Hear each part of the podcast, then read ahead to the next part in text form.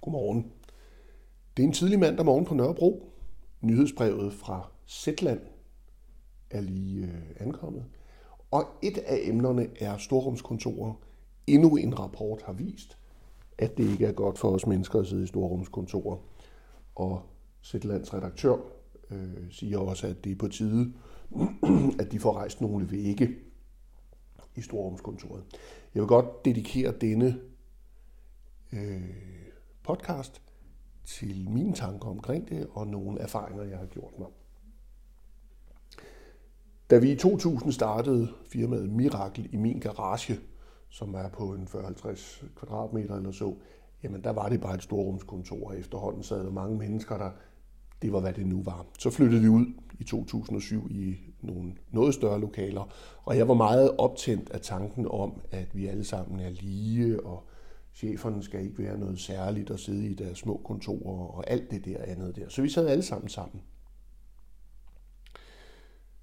En skønne dag, et år senere eller så, læser jeg pludselig en artikel om en øh, kvinde, der havde øh, skrevet en Ph.D.-afhandling om storrumskontorer. Hun havde kigget på øh, to storrum.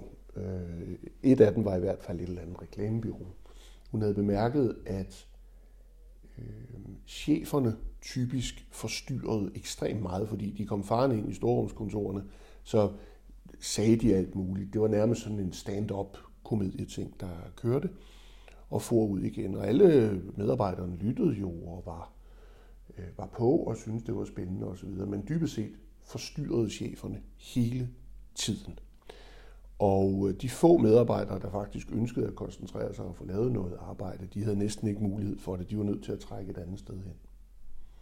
Jeg blev oprigtigt rystet og overrasket over det, for jeg kunne se, at det var det samme, jeg gjorde øh, i det her storrumskontor, vi havde i Mirakel. Jeg fik i en fart flyttet mig selv ind i et meget lille kontor, og øh, nogle tid senere fik jeg besøg. Øh, det fik vi en gang om året fra Arbejdstilsynet. Og det handlede det år også om det psykiske arbejdsmiljø. Så spurgte jeg medarbejderen fra Arbejdstilsynet, hvad er dine holdninger til storrumskontorer? Og han svarede, for det første har jeg bemærket, at i de virksomheder, jeg kommer i, hvor der er storrumskontorer, der er der altid en masse regler, og alle har noget i ørerne. For det andet, vi har storrumskontor i arbejdstilsynet, så jeg arbejder altid hjemmefra.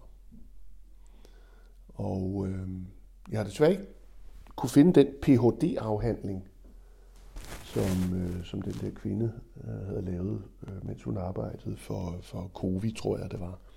Jeg har let efter den, jeg har ikke kunne finde den. Jeg bestilte den dengang, jeg læste den. Den var ganske udmærket. Øh, men jeg kan i hvert fald se, at lige siden, og det er jo over 10 år siden nu, lige siden kommer der jævnligt rapporter frem om, at storrumskontor er noget værre skidt. Og jeg må også sige, det gør ikke noget godt for, øh, for, for mennesker, at der hele tiden er noget, man skal være opmærksom på, at der hele tiden er noget, der forstyrrer, og at man skal koncentrere sig om øh, øh sit arbejde, og, og, og ikke lade sig distrahere det, der dukker op i udkanten af synsfeltet hele tiden. Der er også øh, en hel del mennesker, der ikke bryder sig om, at, at andre kan gå bagom dem, for eksempel. De vil helst have ryggen mod en mur, når de skal arbejde koncentreret.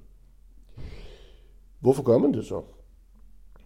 Jeg ved det ikke. Altså, jeg, jeg, tror, jeg tror hovedsageligt, det har at gøre med noget økonomi og noget æstetik, og så frem for alt det sædvanlige halvøje med, at indretningsarkitekter og andre synes, det ser fancy ud, eller er med på en mode eller noget i den stil. Det er noget skidt med storrumskontorer. Hvad gjorde man så før i tiden? Hvad bør man gøre igen?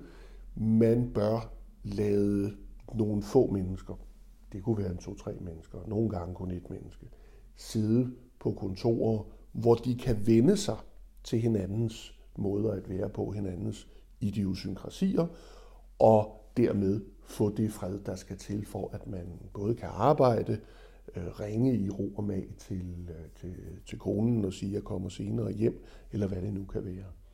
alle disse regler, der er nu om dagen om, at mobiltelefonen skal stå på lydløs, og man må ikke det ene, og man skal gøre det andet, det er jo ikke fremmende for hverken øh, øh menneskeligheden eller arbejdsomheden. Væk med storrumskontorer.